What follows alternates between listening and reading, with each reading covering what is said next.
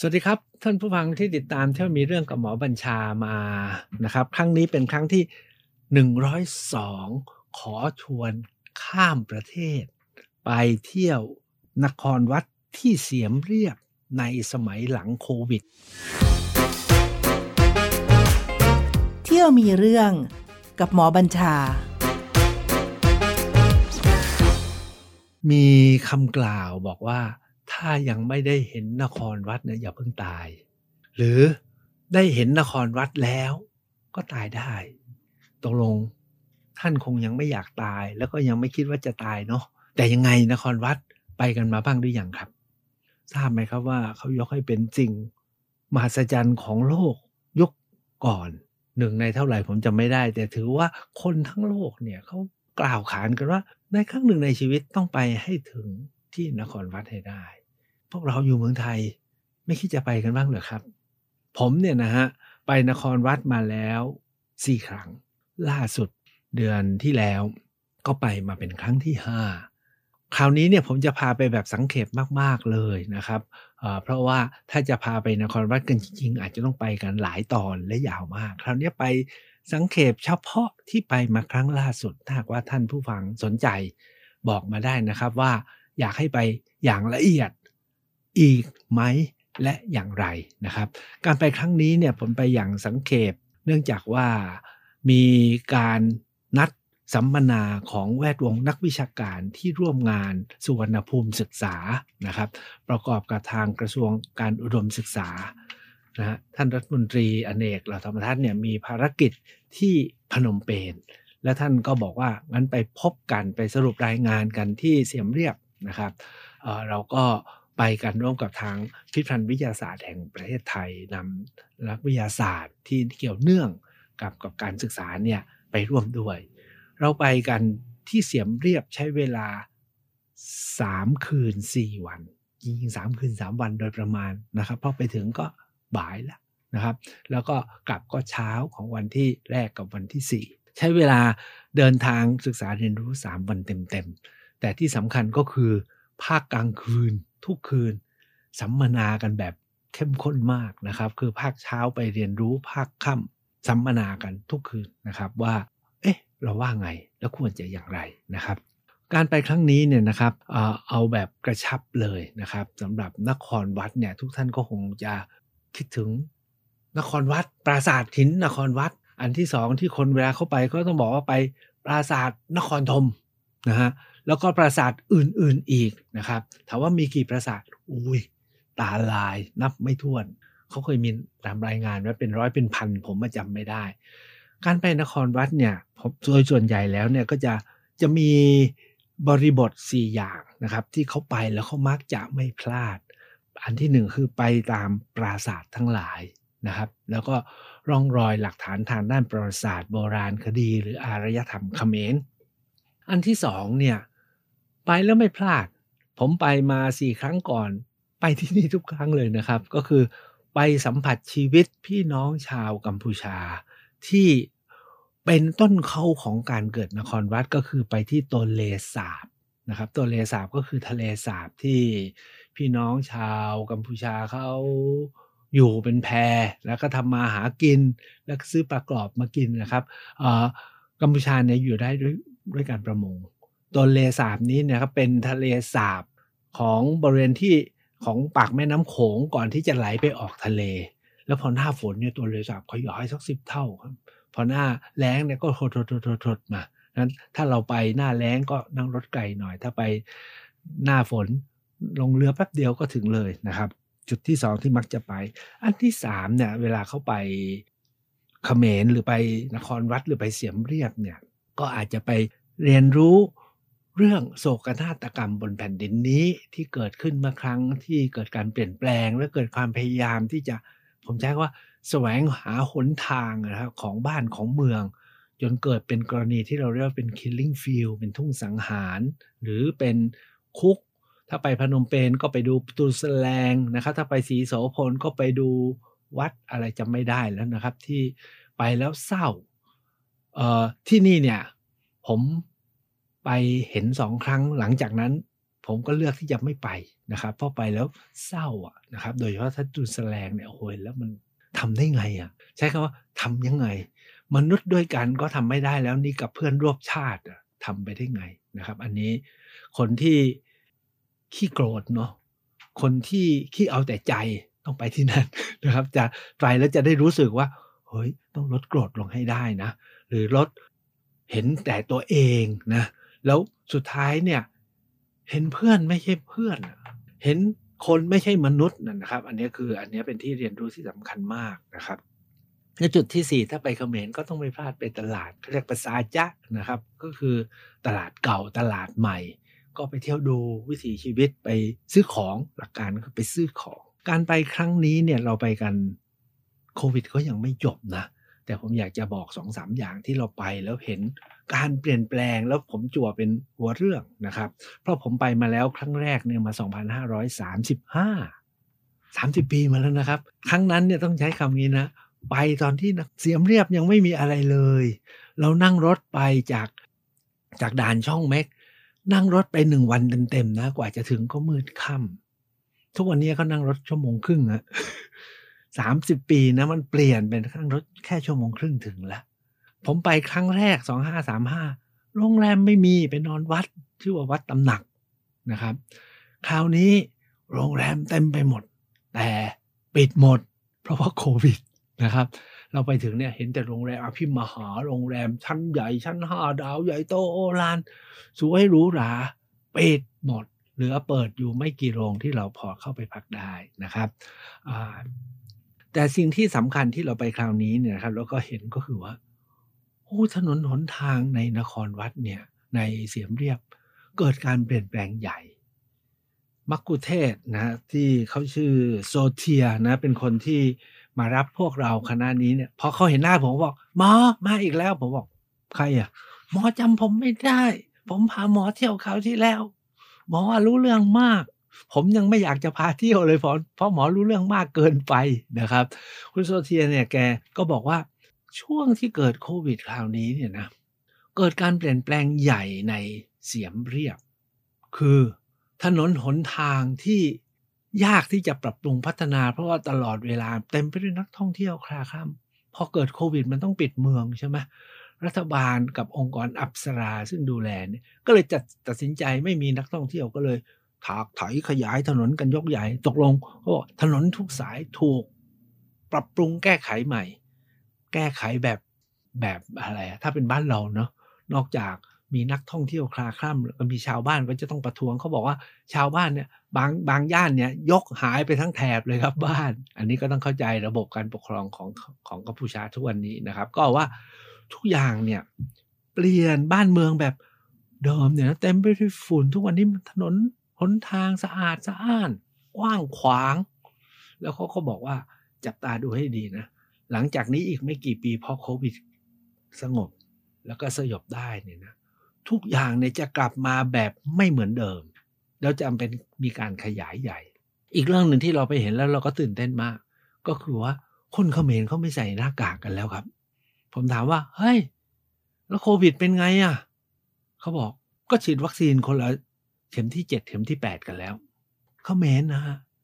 แล้วทันทีที่สมเด็จฮุนเซนประกาศว่าวัคซีนเราครอบคลุมแล้ววัคซีนเราไปที่เข็ม7เข็ม8แล้วเลิกใส่ทั้งประเทศก็เลิกใส่ตกลงว่าคนเขมรเขาไม่ใส่กันเลยมีแต่พวกเรานักท่องเที่ยวไทยเนี่ยนะครับยังใส่กันอยู่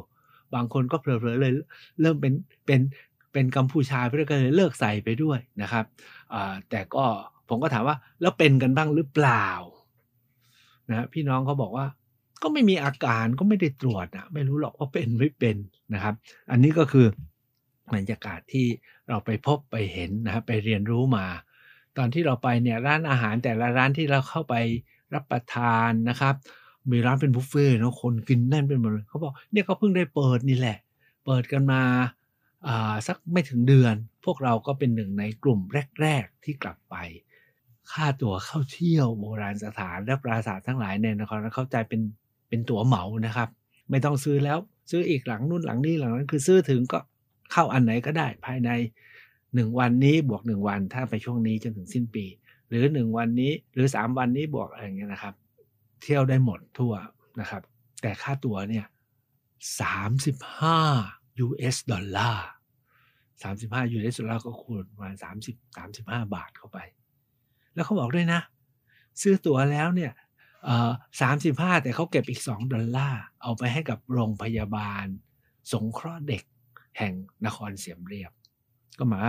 เขาก็รู้จักคิดนะตั๋วก็แพงแล้วนะบอกว่าอีก2ดอลลาร์เอาไปการกุศลเขาไม่เฉือนได้35ด้วยนะเขาบวกอีก2นะเพื่อให้เขาก็ไม่เสียรายได้แล้วก็ทำให้ตั๋วนี้ดูดี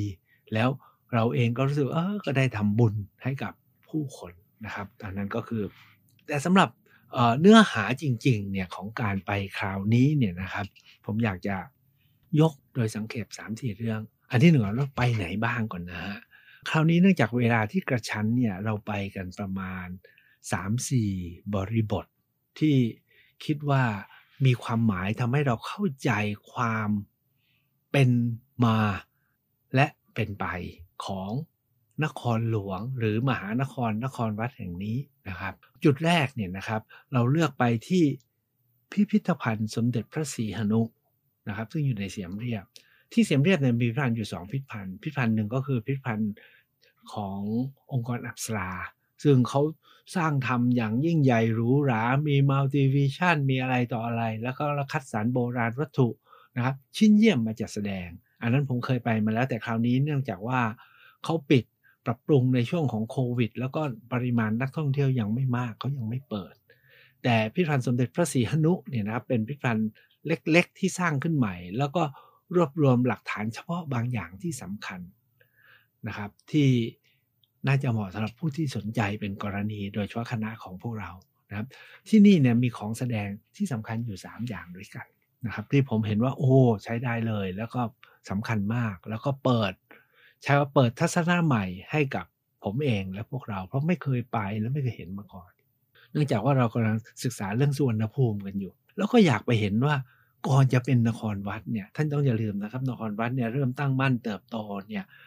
ราวๆพุทธศตวรรษที่ไล่ๆกับปลายสุโขทัยต้นอยุธยาช่วงทวารวดีศรีวิชัยนครวัดก็เริ่มก่อตัวนะครับแล้วนครวัดเนี่ยที่เขมรเนี่ยนะครับก็มีส่วนร่วมในการจบลงของทวารวดีและศรีวิชัยเขมรอาณาจักรเขมรเนี่ยก็ค่อยๆรุ่งเรืองขึ้นมาคู่เคียงกับทางแถวชวาโดยมีหลายทฤษฎีนะครับว่านครวัดเนี่ยอาจจะจับมือกับอินเดียและก็จีนด้วยก็ได้ที่จะไปเอาชนะศรีวิชัยและทวารวดีจากนั้นเนี่ยนครวัดก็ค่อยๆรุ่งเรืองขึ้นมาโจทย์ของเราก็คือว่าแล้วนครวัดเนี่ยรุ่งเรืองสูงสุดเนี่ยก็ในสมัยที่เรารู้กันนะพระเจ้าสุริยวรมันที่2กับชัยวรมันที่7จนถึงแถวๆราวพุทธศตวรรษที่8ที่19นะ18-19ที่ก็อ่อนกำลังลงจนพระเจ้าสามพระยาจากอยุธยาเนี่ยนะครับก็มาพิชิตนครหลวงนครวัดลงแล้วก็อยุธยาก็รุ่งเรืองมาแทนแล้วกัมพูชาก็ไปเจอศึกอีกหลายด้านทั้งศึกของฝ่ายเวียดนามฝึกฝ่ายจามปานะครับก็พยายามที่จะฟื้นคืนนะครับรัฐและนครแล้วก็พอดีอยุธยาเข้มแข็งมาเกิดเป็นรัตนโกสินทร์แล้วก็พ่วงกันมานะครับ3ฝ่ายทั้งเวียดนามทั้งเขมรแล้วก็ไทยจนถึงฝรั่งเศสเข้ามาแล้วก็เอาเวียดนามเอากัมพูชาเอาลาวไปนะครับแล้วก็เพิ่งจะได้อิสรภาพอันที่ผมพูดให้กระชับแต่เอาว่าแล้วก่อนหน้าที่จะเป็นนครวัดเนี่ยมีหลักฐานอะไรให้รู้ไหมทุกวันนี้นะมีหลักฐานใหม่ๆจากการขุดค้นทางโบราณคดีจำนวนมากนะครับที่หลายแห่งมากเลยที่อังกอร์บอไรที่สำโรงเสนและที่หลายๆแห่งแต่อยู่ห่างไกลออกไปการไปคราวนี้ที่พิพิธภัณฑ์พระศรีหนุเนี่ยนะครับเราได้ไปเจอสิ่งสำคัญ3เรื่องที่ผมบอกแล้วเรื่องที่หนึ่งว่าด้วยการขุดค้นทางโบราณคดีในระยะหลังโดยทีมเขมรเองนะครับพบการมาตั้งถิ่นฐานหลุมศพของผู้คนยุคเหล็กซึ่งร่วมสมัยกับยุคสุวรรณภูมิบนแผ่นดินเอเชียตะวันออกเฉียงใต้นะครับโดยเฉพาะยิ่งพบที่จุด2จุดที่เขายกย้ายมาจัดแสดงอยู่ในพิพิธภัณฑ์คือที่เกาะตาเมียนะครับกับโบราณสถานยุคไพรกระเมง ถามว่าอยู่ตรงไหนอยู่ที่ชายขอบและตรงกลางของบารายตะวันตกผมใช้คำว่าบารายท่านอาจจะพอนึกออกนะบารายก็คือสระใหญ่แต่สระที่นี่เนี่ยเขาใหญ่มากนะเขายาวตั้ง 8-9 โลกว้างเป็นโลนะครับขุดกันได้ไงไม่รู้ถามว่าขุดไปทำอะไรก็มีปัญหามากคือตอนที่เราเห็นที่พิพิธภัณฑ์แล้วเราก็ไปเห็นที่บารายจริงๆนะเห็นตกใจเลยนี่มันทะเลนะครับเพราะว่ากว้างเป็นโลยาวเกือบ10 โลแล้วตรงกลางเนี่ยนะฮะมีเทวาลัยเป็นเกาะอยู่ตรงกลางด้วยเราไปคราวนี้เราก็ไปจนถึงที่นั่นด้วยที่เรียกว่าแม่บนตะวันตกนะครับเป็นปราสาทอยู่บนกลาง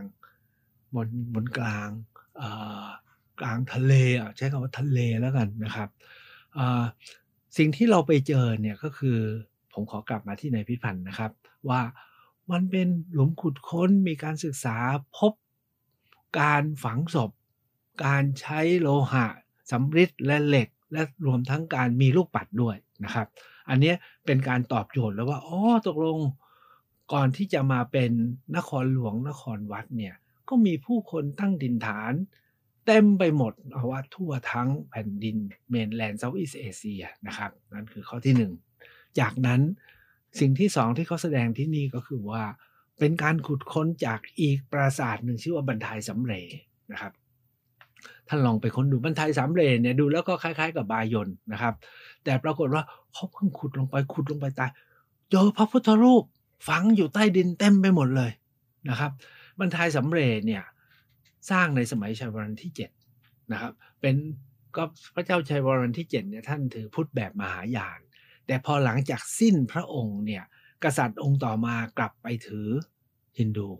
ก็เลยให้กระเทาะหรือเก็บพระพุทธรูปฝังซ่อนให้หมดหรือกระเทาะรูปสลักที่เป็นรูปพระโพธิสัตว์หรือพระพุทธรูปทิ้งหมดนะครับแล้วก็สร้างเป็นรูปศิวลึงกลับมาแทนอย่างนี้เป็นต้นนะครับ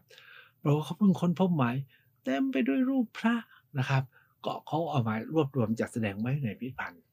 แล้วอันที่3ที่ผมชอบมากในพิพิธภัณฑ์แห่งนี้ก็คือว่าเป็นนิทรรศการการจัดแสดงว่าด้วย25 ปีของการปรับปรุงฟื้นฟูบูรณะนครวัดที่นานาชาติมาช่วยกันทำที่นู่นที่นี่ที่นั่นเขาทำนิทรรศการดูแล้ว1แผงต่อ1ที่1แผงต่อ1ที่หรืออันไหนชาติไหนมาช่วยผมก็ลองหาประเทศไทยไปช่วยตรงไหนไหมก็พบหลักฐานที่ชาติไทยก็มาช่วยด้วยอย่างนี้เป็นต้นอันนี้ก็เป็นเทศกาลชุดที่เราได้เห็นภาพเรียกว่าเป็นภาพเริ่มต้นเนาะว่าก่อนจะเป็นนครหลวงนครวัดมีคนอยู่มาแล้วตั้งแต่สมัยยุคเหล็กยุคสุวรรณภูมิจากนั้นก็เกิดการเปลี่ยนแปลงมากมายจนกระทั่งเปลี่ยนครั้งหนึ่งก็คือมีการกระเทาะเพราะเปลี่ยนศรัทธาเปลี่ยนศาสนาก็เก็บพุทธเอาฮินดูกลับมาแล้วหลังจากนั้นก็โรควุ่นวายนครวัดก็กลายเป็นที่จาริกแสวงบุญแล้วลืมหายไปจนฝรั่งเศสมาเจอจนรบกันอีกตั้งหลายรอบนะครับจนกระทั่งเขมรได้รับอิสรภาพแล้วก็ผ่านการรบกันเองจนนิ่งแล้วก็มาร่วมกันฟื้นฟูกลับมาเป็นนครวัดนครธมที่เราได้ไปเห็นกันทีนี้ที่ที่จะไปของจริงเนี่ยนะครับผมขอใช้คำว่าเราไปกันจริงๆเนี่ยประมาณ10ที่นะครับแต่เวลามีไม่มากนักผมอยากจะยกที่เราไปแล้วเราก็หยิบยกกันเป็นสาระสำคัญเนี่ยสัก 2-3 เรื่องด้วยกันเรื่องที่1เราไปที่เมืองที่เราเรียกว่าโร่รวยนะโลเลยก็ไม่รู้เรียกว่าอะไรนะครับแต่โดยหลักการอันนี้คือเป็นเมืองใช้คำว่าไงเนี่ยการมาเริ่มก่อเกิดนะฮะนครวัดแรกๆของยุคแรกๆนะครับที่กษัตริย์เขมรเนี่ยหลังจากโอ้ยกว่าจะอะไรต่ออะไรได้ก็เริ่มกลับมาก่อตัวใหม่ก็ได้สร้างปราสาทหรือศาสนสถานขึ้น3องค์ที่อยู่ในชุดที่เรียกว่าเป็นชุดแรกๆนะครับแล้วก็ทำให้เป็นเราเข้าใจเรื่องอารยธรรมของเขมรนะครับก็คือเราไปแวะที่ปราสาทพระโคนะครับแล้วอันที่2คือเราไปที่ปราสาทบากองแล้วก็ปราสาทโลเลยท่านลอง ค้นไปดู3อันนี้เนี่ยเป็นชุดสำคัญที่อาจจะทำให้เราได้พอเข้าใจสภาพของพระโคโลเลยและบากองต้องอย่าลืมนะเวลาเราไปปราสาทเนี่ยปราสาทเขมรเนี่ยชื่อเนี่ยถูกเรียกตามที่คือเรียกว่าปรักหักพังลืมไปหมดนะแล้วก็จะเรียกชื่อตามที่คนเห็นและอยากจะเรียกในยุคหลังเช่นปราสาทพระโคก็เพราะมีโคนนที่นอนอยู่จริงๆที่เป็นปราสาทอีกห้าหลังที่พระมหากษัตริย์ท่านสร้างอุทิศให้กับพ่อแม่ปู่ย่าตายายใช้คำนี้6หลังนะครับเรียงกันอยู่เป็น3คู่พ่อแม่ปู่ย่าตายายชื่อกษัตริย์อะไรผมจำไม่ได้แล้วนะครับเพราะว่าเยอะมากเอาว่าเป็นปราสาทที่มีรูปโคนนทิแล้วก็มีสิ่งก่อสร้างเป็นอะไรเป็นอิฐนะครับเป็นอิฐแล้วก็มีแซมหินจุดเด่นของเขาจะมี3เรื่องที่1ก็คือเขาจะมีแผงศิลาแล้วจารึกประวัติว่าหลังนี้สร้างถวายใครบูชาใครนะครับอันนี้คือจุดเด่นที่1จุดที่2เนี่ยทั้งอิฐและหินมีการแกะสลักเป็นรูปเทพและก็เรื่องราวส่วนที่เป็นอิฐก็พังไปบ้างส่วนที่เป็นหินเนี่ยยังคงอยู่แล้วก็มีการปูนปั้นประดับบ้างที่เนี่ยมีปูนปั้นประดับยังคงอยู่ที่สวยมากนะครับนั้นปราสาทพระโคเนี่ยจึงมีความหมายที่อยากจะให้ไปและจุดที่3เนี่ยก็ชัดเจนนะครับปราสาททั้งหมดเนี่ยไม่ใช่ที่อยู่ท่านอยากคิดว่าเป็นที่อยู่นะครับของมนุษย์เป็นที่ที่สร้างไว้เสมือนเป็นที่สถิตของเทพนะครับเราเรียกว่าปราสาทก็เล็กๆอยู่ไม่ได้หรอกนะครับข้างในก็จะมีศิวลึงบ้างถ้าเป็นคนนึงที่ข้างในก็เป็นศิวลึงอยู่ใช่ไหมครับก็เป็นสิ่งที่สร้างอุทิศหรือไม่ก็สร้างเพื่อเอาไว้สักการะนะครับผู้ที่มีอำนาจเหนือกว่าอันนี้คือชุดที่1คือปราสาทพระโคจากพระโคเนี่ยเราไปที่ปราสาทที่2คือบากองนะครับปราสาทบากองเนี่ยเป็นว่ากันว่าเป็นกลุ่มเทวาลัยที่สร้างบนฐานยกชั้นเป็นชั้นขึ้นไปมีช้างอยู่ตามหัวมุมนะครับแล้วก็ส่วนใหญ่เนี่ยเป็นศิลาแล้วนะครับอันนี้ก็เป็นของชุดแรกที่เริ่มสร้างยกชั้นเปรียบเสมือนเขาพระสุเมรส่วนที่3เนี่ยเราไปที่โลเลยเนี่ยจริงๆเนี่ยนะฮะคือเทวาลัยที่อยู่กลางบารายนะครับของนครแห่งนี้แห่งแรกนะที่สร้างพระโคพระอุทิศให้บรรพบุรุษพ่อแม่ปู่ย่าตายายนะครับมีบากองซึ่งถือเป็นที่สถิตของเทพประจำรัชกาลซึ่งหมายถึงพระมหากษัตริย์นั่นแหละแล้วว่ากันว่าเมื่อพระองค์มาเป็นกษัตริย์ก็มาจุติใช่ไหมแล้วพอสวรรคตก็จะกลับไปอยู่บนอันนั้นนั่นคือเป็นปราสาทประจำพระองค์เหมือนกับเป็นพระเมรุมาตรด้วยนะครับคือพอสิ้นก็ไปอยู่บนนั้นอันที่3ก็คือมีโลเลยซึ่งเป็นเหมือนกับเทวาลัยเอาไว้รักษาน้ำของเมืองนะครับนั้นเมืองทั้งหลายเนี่ยก็จะมีองค์ประกอบประมาณนี้นะครับหลายท่านบอกว่าบารายก็คือเป็นที่ป้องกันน้ำท่วมขณะเดียวกันก็คือเป็นแหล่งน้ำเพื่อทำการเกษตรเพราะว่าในสมัยนั้นก็ต้องอยู่ด้วยการเกษตรกรรมไม่แค่เกษตรอย่างเดียวการประมงหาปลาอย่างทุกวันนี้คนเขมรก็ยังหาปลาขายปลากรอบเนี่ยอร่อยที่สุดนะครับนั่นคือชุดที่1ชุดที่2เนี่ยเป็นชุดที่ใช้เวลาเยอะมากก็คือที่นครวัดและนครธมรวมทั้งพระนครหลวงจริงๆเนี่ยศูนย์กลางของเขมรเนี่ยย้ายหลายที่นะครับแต่เอาว่าต่อจากโรเลยเนี่ยเพื่อให้กระชับในเวลาที่ท่านไปน้อยๆไม่ได้มีเวลามากแล้วไปตามแล้วเดี๋ยวสับสนเนี่ยก็ไปที่นครวัดนี่ใหญ่มากนะแล้วนครธมก็อยู่ติดกันนะครับก็ใหญ่คือเป็นเมืองที่มีความซ้อนทับและเหลื่อมกันอยู่นครวัดเนี่ยสุริยวรมันที่2เป็นผู้สร้างส่วนนครธมนั้นชัยวรมันที่7เป็นผู้สร้างเกิดความแตกต่างกันของ2นครหรือ2ปราสาทนี้ซึ่ง2ปราสาทนี้ก็ไม่ใช่ที่อยู่แม้จะใหญ่อลังการนะครับก็เป็นที่อยู่ของเทพประจำรัชกาลแล้วก็เมื่อพระองค์ท่านสวรรคตท่านก็จะกลับมาเป็นเทพอยู่ประจำนั้นแหละนะครับของนครวัดเนี่ยก็เป็นที่สร้างเพื่อบูชาพระวิษณุส่วนซึ่งเป็นเทพที่ท่านถือนะครับส่วนนครธมเนี่ยพระเจ้าชัยวรมันที่7เนี่ยถือพุทธแบบมหายานก็ถือเป็นพระโพธิสัตว์นะครับทั้ง2แห่งเนี่ย เอาว่าเรื่องของอักษรเรื่องของอะไรต่ออะไรเนี่ยว่ากันไปแต่มันมี 2-3 ประเด็นที่ไม่ควรพลาดนะในฐานะที่เราเป็นคนไปจากเมืองไทยนะฮะอันที่หนึ่งก็คือที่นครวัดเนี่ยเราก็มักจะไปดูภาพกวนเกษียณสมุทรภาพขบวนเสด็จของพระเจ้าชัยวรมันที่2แล้วก็ภาพชุดรามเกียรติกับภาพชุดเรียกไม่ออกมหาภารตยุทธคราวนี้เนี่ยนะฮะผมเนี่ยไปใช้เวลากับที่ภาพขบวนเกียรติยศของสุริยะวรมันที่2นานที่สุด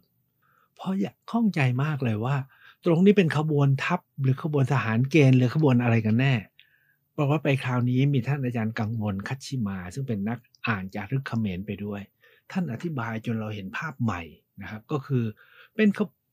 ขบวนนี้คือเป็นขบวนเกียรติยศไม่ใช่ขบวนทัพอาจจะเป็นครั้งคลื่นครองราชแล้วก็มวลมิตรก็มาร่วมในขบวนแห่ขบวนของพระเจ้าสุริยวรมันเนี่ยอยู่ตรงกลางนะครับข้างหน้าเนี่ยเป็นขบวนของกษัตริย์จากละโวถามว่าคือใครละโวคือเมืองลูกหลวงของพระเจ้าชัยสุริยวรมันท่านนี่ก็คืออุปราชแล้วหน้าขบวนละโวคือคณะจากสยามกุกนะครับถามว่าสยามกุกคือใครคือชาวสยามนี่แหละถามว่าชาวสยามถ้ามาอยู่หน้าสุดหน้าอุปราชมันไม่ใช่ข้าศึกแต่น่าจะเป็นมิตรสัมพันธ์ที่ใกล้ชิดมากแล้วขบวนของสยามเนี่ยแต่งตัวสวยที่สุดนะครับพักไว้แค่นี้ก่อนอันที่2อันนี้ผมเดินไปกับท่านรัฐมนตรีอเนกเราธรรมทัศน์อันนี้เนี่ยเราเรียกว่าเกิดการความเข้าใจสำคัญเลยคือเราพบว่าที่นี่เนี่ยมีแผงว่าด้วยรามเกียรติ์ชุดหนึ่งมีแผงว่าด้วยมหาภารตะชุดหนึ่งแต่พอเล่าไปเล่ามาเนี่ยทำไมเมืองไทยเราไม่จดจำเรื่องมหาภารตะเกือบไม่มีใครรู้เลยนะเรารู้แต่เรื่องรามเกียรติ์ผมชอบมากเลยท่านรณดีบอกว่านี่แหละเป็นต้นเขาของละครจากวงศ์แล้วก็ละครทีวีหนังไทยที่พระเอกก็ดีอย่างเดียวเหมือนพระรามพระลักษณ์นางสีดาดีไม่มีทิฏฐิทศกัณฐ์ท่านเลวนะในขณะที่ถ้าในมหาภารตยุทธเนี่ยมันจะมีแง่เชิงปรัชญาว่าในดีมีเลวในเลวมีดีท่านอเนกเหล่าธรรมทัศน์เนี่ยท่านยกประเด็นมาน่าสนใจมากเวลาหมดไปแล้วสงสัยจะต้องรอบหน้าต้องไปต่อมั้งครับวันนี้เนี่ยนะครับผมจะทิ้งท้ายนิดเดียวครับสำหรับนครธนแล้วอาจจะต้องขอต่อครั้งที่103นะครับไม่งั้นท่านต้องบอกไม่สุดแน่เลยสำหรับที่นครธมนะครับถ้าไปแล้วต้องไม่พลาดคือแต่ก่อนเนี่ยขึ้นไปที่ยอดนะครับเพื่อไปดูรูปพระโพธิสัตว์ได้แต่ทุกวันนี้เขาไม่ให้ขึ้นแล้วปรากฏว่าที่นครธมสิ่งที่สนุกมากในคราวนี้ก็คือว่าภาพวิถีชีวิตของผู้คนที่อยู่รายรอบถ้าลองไปดูนะมีทุกอย่างนะครับมีกระทั่งทำคลอดขบวนทัพนะมีกระทั่งกินเหล้ากันมีกระทั่งชนไก่กันนะครับมีทุกฉากของชีวิตชาวบ้านถามว่าชาวบ้านนั้นเป็นชาวบ้านที่ไหนเฉพาะเขมรไหมผมไม่ฮะชาวเราทั้งหมดเลยเมื่อราวๆประมาณสักท่านบายนนครธมเนี่ยสร้างเมื่อประมาณ 1,000 เอาพุทธศักราช19ก็600-700 ปีที่แล้วอ่ะถ้าอยากเห็นเป็นยังไงไปดูที่นั่นแล้วกลับมาถึงที่บ้านก็จะรู้สึกว่าก็ยังเหมือนเดิมสงสัยเที่ยวมีเรื่องที่เสียมเรียบหลังโควิดต้องต่อรอบหน้ามั้งครับสวัสดีครับเที่ยวมีเรื่องกับหมอบัญชา